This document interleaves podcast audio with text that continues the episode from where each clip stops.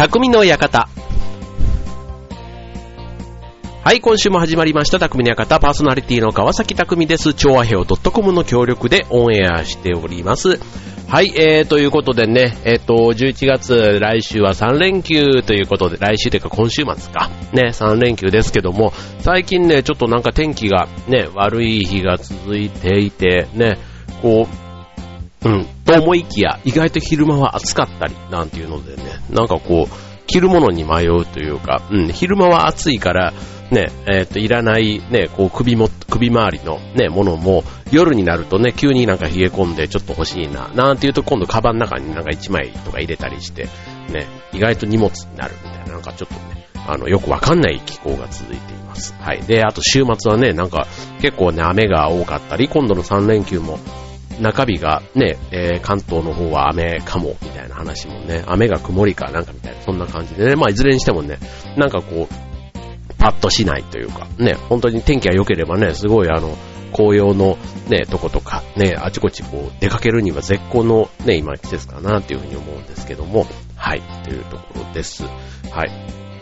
あの、皆さんね、あの、ふるさと納税って知ってます？ちなみに。そう。僕ね、あの、旅行は好きなんですけど、好き好きって言ってる割には全然行けてなくてですね、行けてないって、行くことができてないっていう意味で行けてなくてですね、わかってるっちゅうね。うん。で、行けてないんですけども、あの、そう、年、1年単位。うん。だから今年で言うと12月までに、その、自治体に、まあ一応寄付っていう形でやると、えっと、結果的に、まあ何かっていうと、あの、まあ仕組みとしては、その、税金が還付されて戻ってくる。要はあの、自治体に寄付した時に、住民税が、えっ、と、2割程度、えー還付される制度。要は戻ってくるって言っていいのかな？うん。っていう制度なんですね。まあ、えっ、と、言葉ぐらいはね、なんか聞いたことあるかもしれませんけども、要は自分の住んでいるね、えー市町村に基本的にね、税金って納めるじゃないですか。まあそれを、まあ一部の、えっ、とその他のね、えー自治体に、えー移転するという仕組み。うん。まあ要はあの地方というか地域間の格差とか、ね、それであの、過疎とかでね、人がいなくなっちゃったその地方都市に、税収がね、そうすると減っちゃうじゃないですか、税の収入ね。うん。だからそういうところに対して、格差是正を推進するための、えー構想ということで、2008年から創設された、結構前からね、実はある仕組みなんですね。はい。で、それがですね、あの、うちの弟がやってて、これいいよっていうのを進めてもらいまして、はい。で、一応1年単位でやってるということだったので、うん、まあ11月、12月でね、駆け込みで、あの、今回申し込んだんですけど、これね、とってもお得な制度だと改めて思いましたので、今日はその番組、いや、その、その内容についてね、この番組でお届けしたいと思います。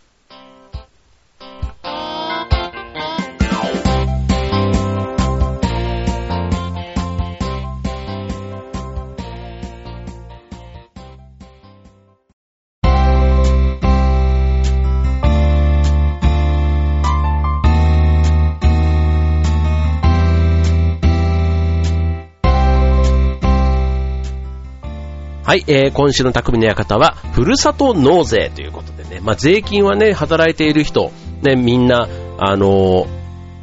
自治体に納めているかと思いますけども、まあ、どうせ払うなら、ね、えっ、と、まあ、当然ね、自分の住んでいる地域に役立てるっていうのももちろん大事かと思いますけども、まあ、ね、お金が出ていった時に、ね、なんかその、まあ、見返りというかね、こ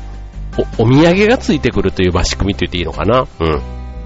で、これね、あの、ちょっとそのふるさと納税のサイトを見ながら、うん、ちょっと例としてご紹介すると、まあ、いろんなね、ケースが実はあるんです。うん。あの、本人がもらってる給与に対して、えっ、と、世帯、ね、えっ、と、夫婦だけなのかとか、子供がいるのかとか、ね、あといろんなそういうね、えっ、と、税金の設定の仕方って、その収入と、えっ、と、その家族構成によっても変わってくるんですけども、今ここで、えー出ている、ちょっとあの、ホームページの例で言うとね、まあ、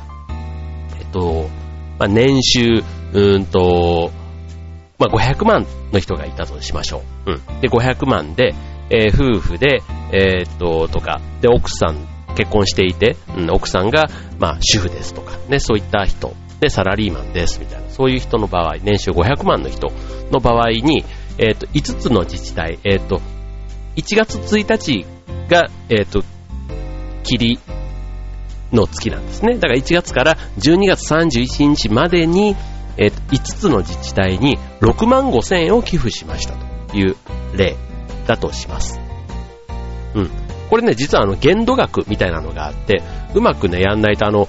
これをオーバーしてしまうと単なる寄付をして終わりっていう風になってしまうので、これのお得なところっていうのが、1万円を、例えば A という町に寄付しました。次1万円を B という町に寄付しました。次2万円を C という市に、ね、それ別にあの、自分の住んでいる町じゃなくって、北海道とか九州とか四国とか、ね、全然行ったことのない、あの、県の、あとは、ね、興味を持ち方はいろいろだと思います。うん、自分が昔行った思い出の街とか、あとはテレビで見たこの街のこの特産品とか、ね、そういったところとか、あと単純に旅行でこの街行ってみたいなとか、昔行ってみたこの街のこれが美味しかったなって、なんかそんなのを思い出しながらね、その市町村の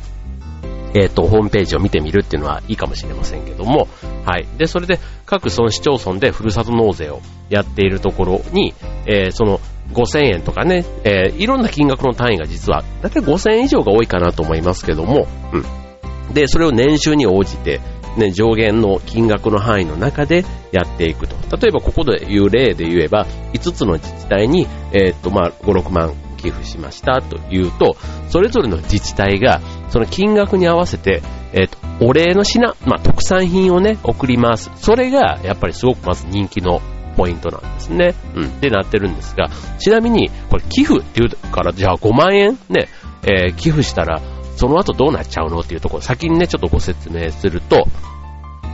これあの、確定申告をね、えー、しないとダメなんですね、実は。そう。で、なんですけど、今年から5つの自治体までだったら確定申告が不要ということになっています。はい。で、確定申告をすると、えっと、その、5万円の寄付に対して、えっと、4万8千円。4万8千円が、えー、還付控除されるということなんです。ね。うん、要は、えっ、ー、と、2000円だけ？うん。2000円だけ、えっ、ー、と、まあ、負担、自己負担にはなるんですけども、本当の意味の寄付になるんですが、あとの4万8000円、5万円は寄付するけども、4万8000円は、えっ、ー、と、まず、所得税から控除されて、えー、口座に振り込まれてくるというのがまずあります。で、続いては、えっ、と、年間の住民税が、えから、え引かれるということで、うん。で、その分で合計もし5万円の寄付をしたら4万8千円は返ってくると。結果的には。うん。というものなんですね。そう。だから結果的には2000円しか負担をしていないと。で、そんな中で、ね、何がお得かというのが、えー、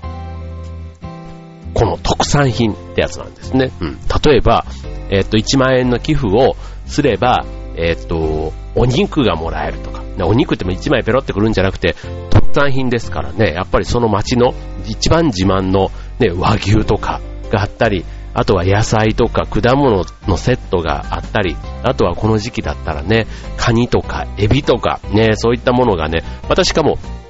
金額がね、増えれば、その分だけ、えー、もらえる量が増えるということです。はい。で、特にまたこの時期、ね、新米とかね、えっ、ー、と、お米の産地、秋田とか新潟の方だったりすると、お米をね、えー、何キロもいただけるなんていうのもね、あったりします。うん。で、えー、と、あとそれ以外にもね、単純にこの特産品っていうもの以外にも、いろんなその寄付というかね、こういうことに使ってくださいなんていうので、え、っと、用途がいろいろ実はあったりするので、それはね、その市町村ごとにね、え、特徴があったりしますので、じゃあ次のコーナーではね、じゃあこんなのが実は、あの、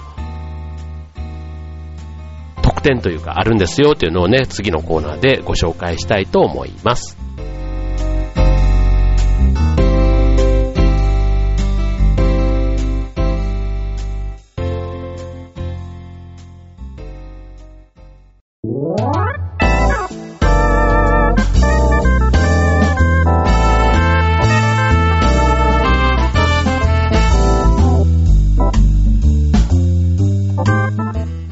えー、今週の匠の館は、ふるさと納税ということでお送りしています。はい。あの、ね、ふるさとっていうとね、本当にもうあの、やっぱおじいちゃんおばあちゃんがいるような、ね、ごく限られたふるさとの人もいれば、まあどっかね、旅行に行ってすごく親しくなった、なんかそこが第二の故郷だなんていうことでね、なるような、そんなふるさともしかしたらあるかもしれません。で、あとは、ね、えっ、と、そういう、物産館みたいな、うん。東京で言うとあ銀座とかにもね、いろいろその、あの、地域の各県、県、なんていうのあれ、県民館、県、えー、県の物産館っていうのか、そうそう、そういうのってあったりするじゃないですか。ね、ああいったところでもね、結構あの、ね、たくさん買わないまでも、ちょっとした、ね、えー、その県の、あ、これねっていう、なんか、あの、北海道のやつだったらね、それこそあの、北海道でしか売ってないような、ね、えー、やつとか、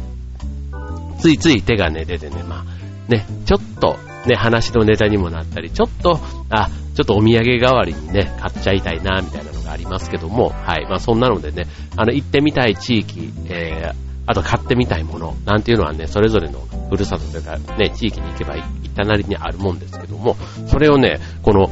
えっ、ー、と、ふるさと納税サイトっていうね、ふるさとチョイスというサイトを見ていると、非常にね、実はね、たくさんもう、あの、自分の住んでいる街もね、なんかあるんじゃないかなと思うような感じなんですけども、本当に種、えー、もう種類はね、さっき言った肉だ、エビだ、カニだだけではなくて、ね、魚介類だ、あとお酒、焼酎、あとお菓子、ね、あとイベントなんかもそうだし、あとね、添加製品、麺類、ね、えー、ひ、えっ、ー、と、飲み物、油、工芸品、もうだから要は、地方のその地域のお土産がね、ずらっとラインナップされていると、全部でこれ何、ね、何万があるんだろうっていう感じですけども、はい。で、そんな中でね、またね、地域ごとにね、つどつど、こう、アップされてたり、ね、あとは、えっと、人気ランキング、えっと、その、例えば1万円に対して、いくらぐらいのものがもらえるかというところなんですけども、うん、あの、結構ね、お得なものを調べていくと、うん、ふるさと納税ランキングとかね、そういった検索ワードで調べていただけるといいと思うんですけども、例えば1万円の寄付をしただけで、年間お米を25キロもらえる、なんていうそんなね、市町村もあったりするんですね。25キロですよ。うん。だから、えっ、と、どれぐらい食べるんでしょうね。まあ、うちなんかだと、うんと月で家族4人でしょ？家族4人で10、15キロぐらい食べてんのかな？うん、15キロ、まあ、じゃあ15キロとしましょう。うん、ね、15キロでしょ？うん。そしたら、えー、っと、まあ、それで、いくらぐらい ?4000 円 ?5000 円ぐらいすんのかな？うん。だと思うんですけども、うん。だからまあ、だいたい1万円に対してだから3000円、ん？じゃあ、もっとか。も、もっとですね。20キロだからね。うん。20キロ、25キロだとしたら。うん。まあ、とにかく、ね、あの、年間のその上限額っていうのがあるんですけども、このね、えっ、と、同じ市町村でも何回も、あの、寄付ができたりするところもある。もうちょっとそもそもの目的が、この、お礼の品みたいな風にちょっとなりつつあるこのふるさと納税なんですけども、うん。ただ、こういうのでね、うまくやると、ちょうど僕なんか、11月、今月申し込んだばっかりなので、これから年末にかけてね、いろいろ各地方のね、特産のものが届いてくる予定なんですけども、うん、なんか毎回毎回届くたんびにね、ちょっとなんか、あの、嬉しい。まあ、ホームパーティーとまでは言わないですけどね、はい、プラス一品を期待したいなと思うところなんですけども、ね、今みたいなお米っていうのもあれば、あとはお肉、うん、お肉なんかもね、本当にあの、宮崎県だ、宮崎牛だとか、これね、具体的にどこみたいなのはね、あの、届いてからね、またね、いろいろご紹介したいなとも思うんですけども、本当あの、牛の、あの、霜降りの、ね、こう、サーロインステーキっていうの？うん、普通に食べたら、何千円ってしそうな、そんなものがね、ドンドンドンドンってこう入ってるようなセット。があったり、で、これがまあ1万円なら1万円なりのボリュームだし、やっぱり2万円とかね、3万円とかすると、それが、ね、単純に2倍、3倍ではなくて、2.5倍、4倍みたいな感じでね、もうどうしてもね、なんかちょっといっぱい寄付したくなるような、そんなね、魅力的な制度な、だったりするんですね。うん。だから、あの、肉も良ければ、魚介類も良ければ、あとは焼酎とかも良ければ、ね、もうそれだけで本当にね、あの、いいパーティーができると思いますよ。うん。はい。で、ちなみにうちはね、えっ、と、そんなのと、あと果物、みかんとかね、そう、この時期だからね、そう。やっぱりそのね、季節季節で、えっ、と、旬のものというか、うん。だから、秋に入る前だったら、例えば梨とかね、ああいったものなんかも、その時その時で、梨20個とかね、なんかそんなものをね、セットで売ってたりとか、うん。その季節ごとにやっぱりね、あの、地元、ね、原価っていう意味で言ったらもしかしたらね、えー、っと、まあ、税金が入ってきて、その分をね、還元して、まあ、地域の宣伝にもなりますから、うん、なんかいい形でね、これお金が回ってるっていう風に考えていいのかもしれませんけどね。はい。まあ、えー、っと、逆にね、さっきの2000円でこんだけのものがもらえるって、まずね、あの、あんまり難しく考えずに、そこをスタートにしていいんだと思います。はい。まあ、一時的にね、その何万円っていうね、持ち出しはありますけども、結果返ってくるっていうところで言うと、少しね、あの、資産運用というか長い目で見ないとダメかなとも思いますし、あとはこんなのね、なんかそのお金に今の生活自利品でやってるのにそんな余裕ねえよっていう人ももしかしたらいるかもしれませんけども、結果、半年後とかのうちには、あの、お金として払っちゃうわけです。うん。払っちゃうわけなので、えっ、ー、と、逆にね、その、支払う分を先に、うん、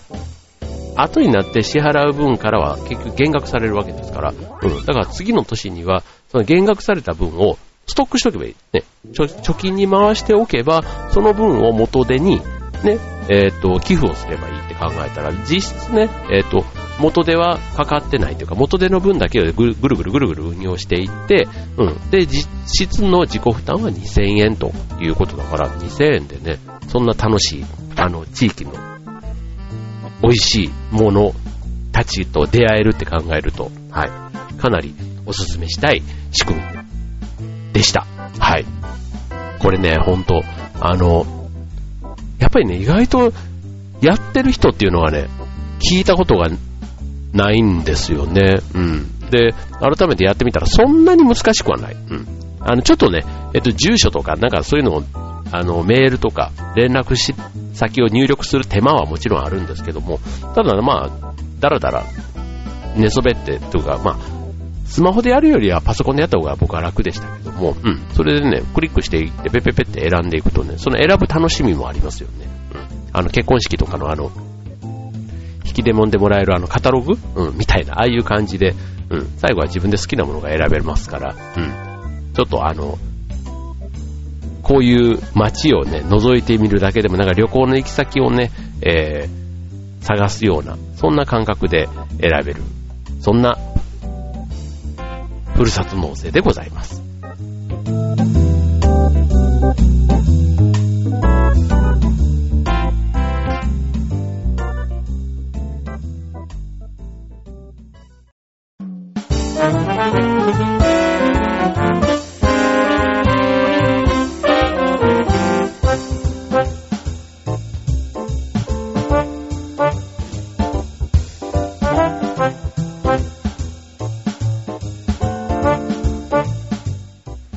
はい、えー、今週の匠の館は、ふるさと納税ということでお送りいたしました。ね、えー、っと、まあ、いろんなね、さっきの特産品目当てっていうのはもちろんあるんですが、まあ、寄付ですから、うん。まずは、えー、っと、自分の税金を使って、えー、っと、地方を豊かにする。うん、まあ、寄付をするって考えると、うん、単純に特産品もらえるからだけではなくて、純粋にね、えっ、と、東北地方のなんか災害支援に活かしてほしいなんていうことで、で、そっちの方に今度お金の用途をね、自分からこう、言うこともできる。うん。観光に役立ててほしいなのか、教育に役立ててほしいなのか。うん。そういったこともね、えっ、ー、と、その、納税をするタイミングで、だから、納税者がその用途をちゃんとね、えー、選べるなんていうところもね、あの、面白い仕組みだ、仕組みだなっていうふうに思いますよね。単純にこう、市町村に収めてるだけだと、それがね、どういう道路工事なのか、ね、教育なのか、何に役立ってるのかっていうのは、いまいちピンときませんけども、そういったこともね、えっ、ー、と、納税者の意思をね、反映できるという意味では、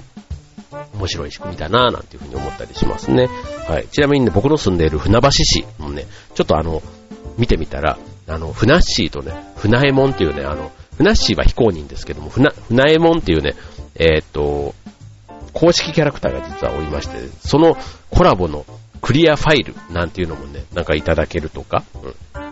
あとはそれ以外の船橋の特産品なんかもね、意外とこうね、ラインナップしていて、あ、自分の地元もこんなにやってたんだっていうのもちょっと面白かったですけども、はい、これね、意外と、あの、知られてるけど、なかなか一歩踏み出してる人がいないという中で、ね、12月いっぱいが一つまず今年の区切りですから、まだ今からだったら間に合います。はい、皆さんもね、あの、上限額うん、さっき言ったね、数万円っていう話で考えたら、まあ、